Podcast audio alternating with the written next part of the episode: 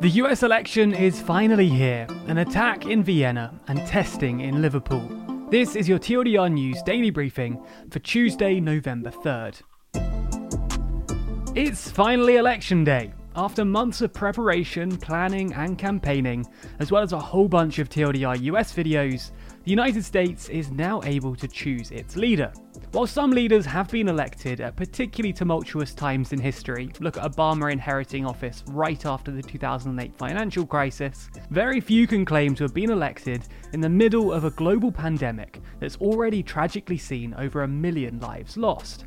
So, as Biden and Trump battle it out for the keys to the White House, let's take a look at some of the key moments in the final few hours of the campaign trail.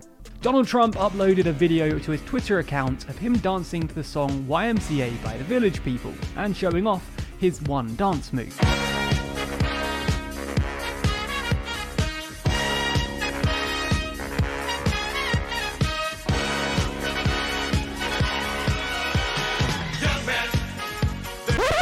Trump has also claimed that he would not enforce people to take a coronavirus vaccine if one was discovered. Former President Barack Obama called the current president a two bit dictator. President Trump welcomed rapper Lil Pump on stage to back him at a rally. Lady Gaga has come out in support of Joe Biden, urging voters to choose him. Shops, businesses, and banks are boarding up their premises in case violence is seen in cities after the election. Facebook and Twitter have said that they'll put warnings on certain posts that claim an early victory for either Biden or Trump. This is likely because it's been suggested that Trump will try and declare victory before the results have been fully counted. Some TV stations are struggling to decide what to do about this, as such a declaration is newsworthy but could lead to the portrayal of misinformation. The president has also said, We're watching you, to the governor of Pennsylvania, one of the key states to watch in the election tonight. He said that the governor is in charge of a state known for very bad things. Hopefully, by this time tomorrow, we'll know exactly who will lead the US through one of the biggest crises since the Second World War. But equally, we might not know just yet.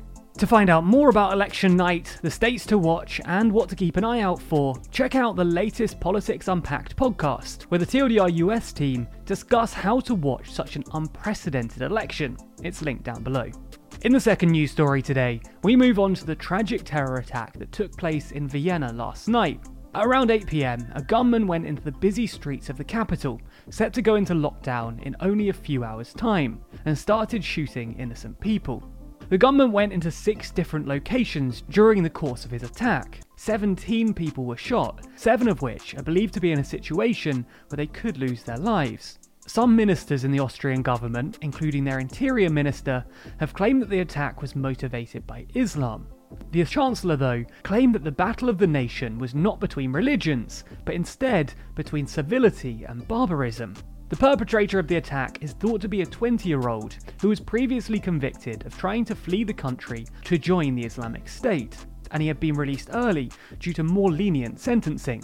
He is not yet believed to have been arrested, which has led to authorities urging people to stay home while the investigation is ongoing. President Macron of France tweeted his support of Austria. He said, After France it's a friendly nation that has been attacked. This is our Europe. Our enemies must know who they're dealing with. We will concede nothing. Our thoughts are with the families of all of those who have been affected, and we hope that the Austrian authorities manage to find all of those associated with this cowardly and barbaric attack. In the final story of the daily briefing today, we look at the progress of Operation Moonshot that the UK Prime Minister announced weeks ago. While we here in the UK have been told that we'll be re entering national lockdown yet again on Thursday, the good news is that new technologies are being used to hopefully ensure that this is only a short one. New quick coronavirus tests can give results in only 15 minutes, and the first are going to be used in Liverpool in order to determine who can pass the virus on. These tests will be given, hopefully, to the entire population every two weeks, with the army helping to distribute such tests. Scientists have suggested that if successful, the rollout of tests could as much as halve the reproduction rate of the virus. This means that the transmission of the virus would be significantly lower. Additionally, if the trial works in Liverpool, the Prime Minister is hoping to roll out these tests in cities across the UK in the run up to Christmas, presumably in an attempt to prevent himself from becoming the Prime Minister who cancelled Christmas. For those of you who think the news is too long, be sure to check out tomorrow's daily briefing. Read the newsletter by signing up at tldrnews.co.uk forward slash daily. Listen to the briefing by searching for TLDR News in your podcast app or watch the briefing over at youtube.com forward slash TLDR Daily.